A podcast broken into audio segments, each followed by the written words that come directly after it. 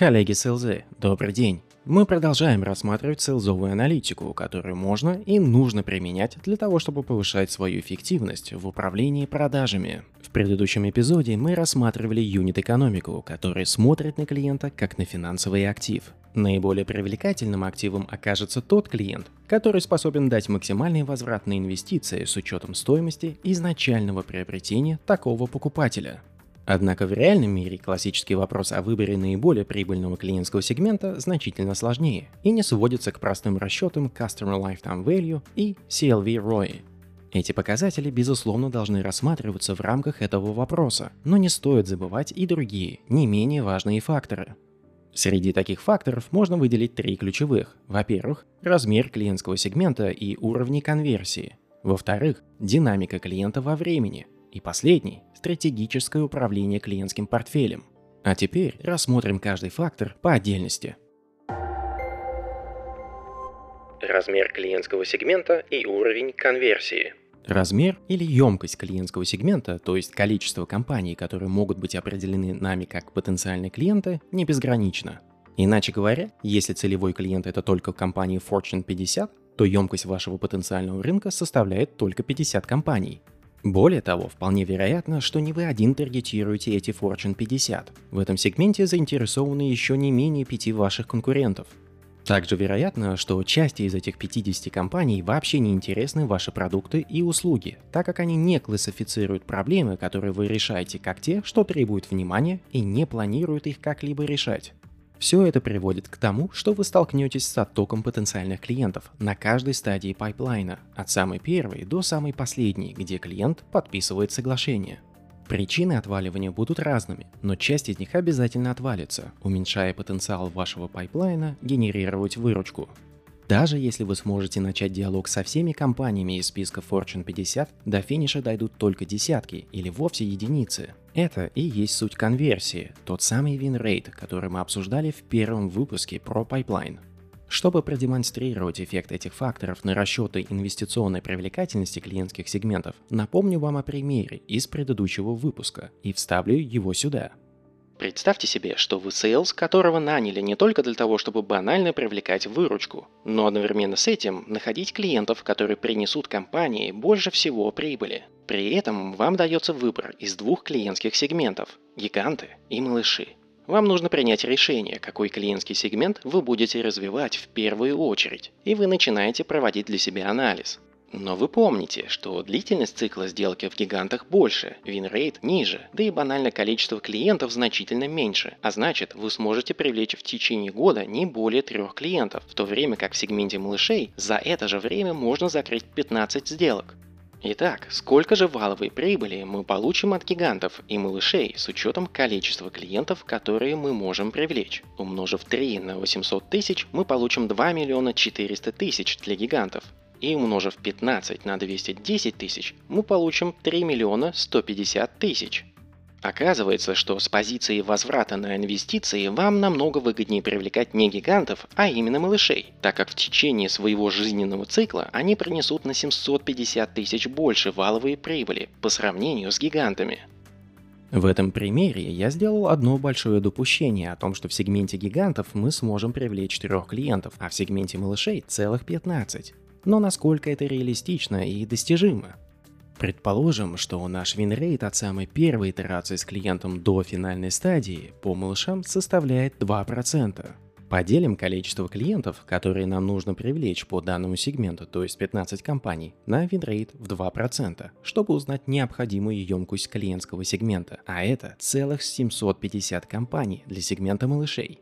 Но вот не задача. На моем рынке или территории, которая была выделена компанией, всего 500 малышей. С учетом конверсии в 2% и общей базы потенциальных клиентов 500 компаний, я смогу привлечь только 10. А это означает, что ценность клиентского сегмента малышей составит не 3 миллиона 150 тысяч, а 2 миллиона 100 тысяч, что меньше 2 миллионов 400 тысяч который можно получить в течение жизненного цикла сегмента гигантов, и в таком случае сегмент малышей теряет свою изначальную привлекательность.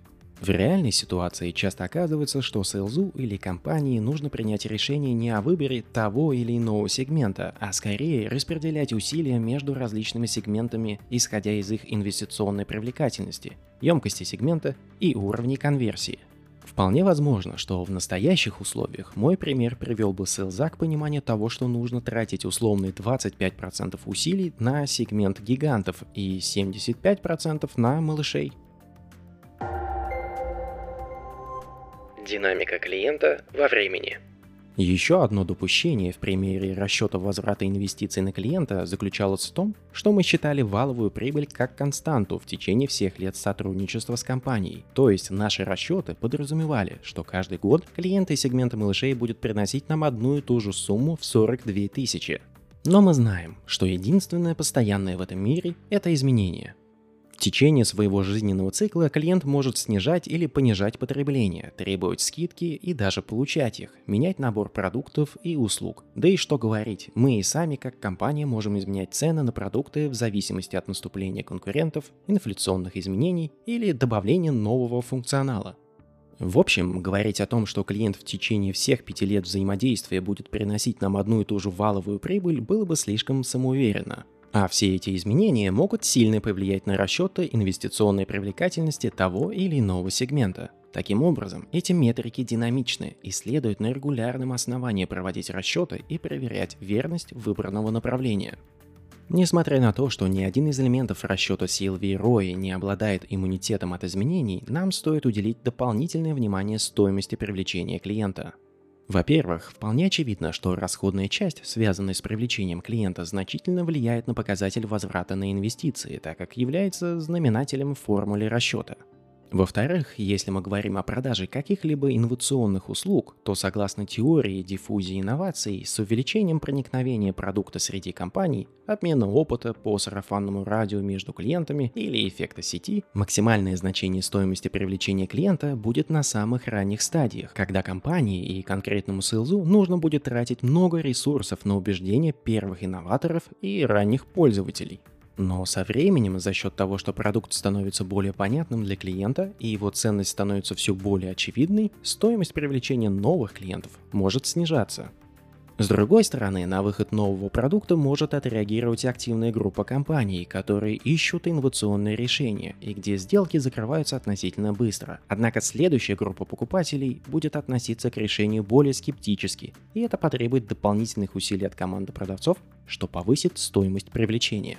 Все эти возможные варианты говорят нам о том, что CLV и CLV ROI – это динамические показатели, которые могут изменяться со временем, а значит за ними нужно следить, чтобы фокусироваться на наиболее интересных клиентских сегментах. Стратегическое управление клиентским портфелем – как я уже говорил, иметь под рукой цифры CLV и CLV ROI удобно, когда необходимо принять решение о выборе наиболее перспективных клиентских сегментов для развития. Но в реальном мире все редко сводится к категориям белого или черного и скорее находится в одном из градаций серого. Например, компания может беспокоиться из-за того, что определенные сегменты клиентов будут игнорироваться, ведь конкуренты, которые никогда не спят, могут захватить эти сегменты, а затем обратить свой взор на ключевых клиентов организации, что в свою очередь приведет к борьбе и снижению прибыли. До тех пор, пока CLV ROI сегмента остается положительным числом, оно потенциально представляет интерес для соперников – в таких обстоятельствах компания может принять решение заходить на несколько клиентских сегментов одновременно для принятия превентивных мер против потенциальных конкурентов и захвата максимальной рыночной доли, а не только из-за соображений возвратов на инвестиции в краткосрочной и среднесрочной перспективе.